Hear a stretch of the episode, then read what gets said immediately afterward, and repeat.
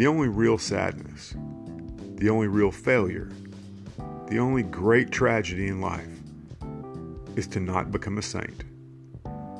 Leon Bloy.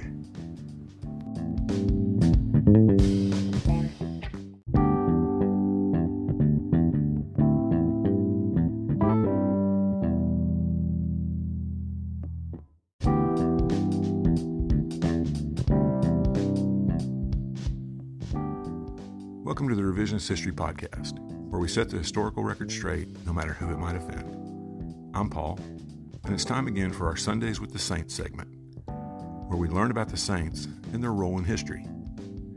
Today, we're looking at a man from an almost forgotten period of recent Mexican history, when rather than being seen as a solidly Catholic country, the church actually suffered severe persecution. Let's meet Blessed Miguel Agustino Pro.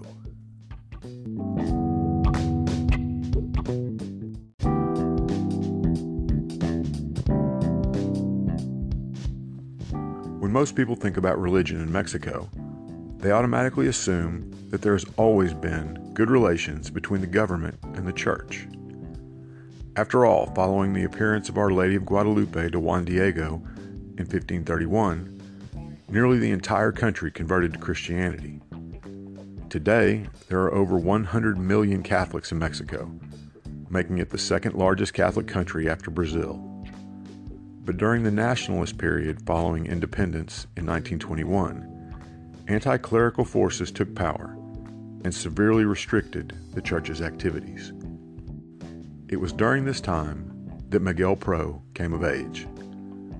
Born in Guadalupe in 1891, he was from an early age intensely spiritual, as well as a tireless practical joker.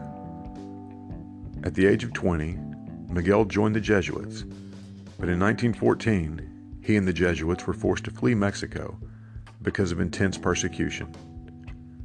Miguel traveled through Texas, New Mexico, and California before finally being sent to Spain, where he finished his seminary training. He was ordained a priest in Belgium in 1925.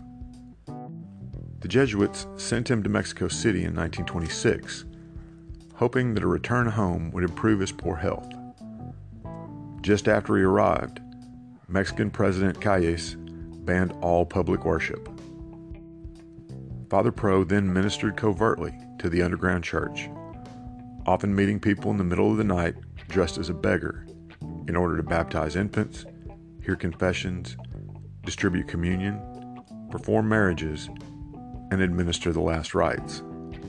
He even slipped into police headquarters disguised as a policeman to bring the sacraments to Catholic prisoners awaiting execution. In November of 1927, there was a failed attempt to assassinate the President of Mexico. And as the car used in the attempt had once belonged to Father Pro's brother, it gave the authorities the excuse to arrest Miguel and his two brothers. On July 17, 1928, President Calles ordered Father Pro to be executed, ostensibly for the assassination attempt, but in reality for his defiance of the ban on Catholicism.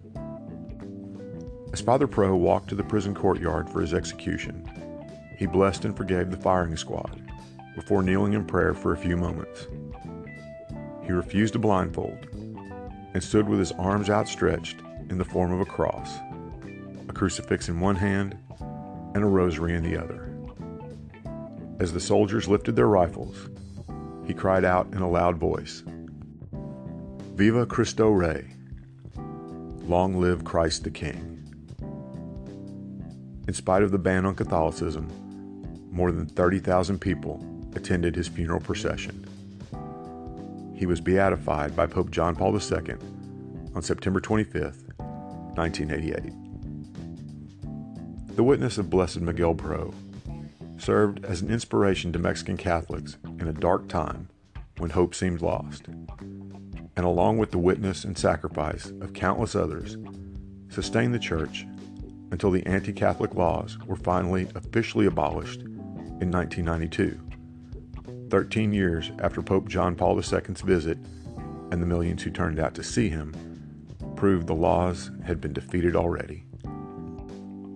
We often think martyrdom is something that happened back in Roman times, but it continues to this very day.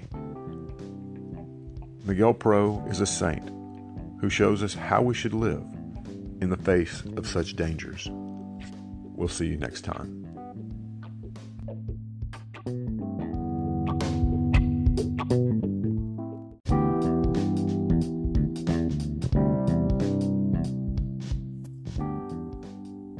Thanks for listening to today's episode. I hope you found it both informative and entertaining. If you'd like to help us keep episodes like this coming, please consider clicking on the Support This Podcast link in the show notes. It'll go a long way towards helping us create more episodes and hopefully becoming completely ad free.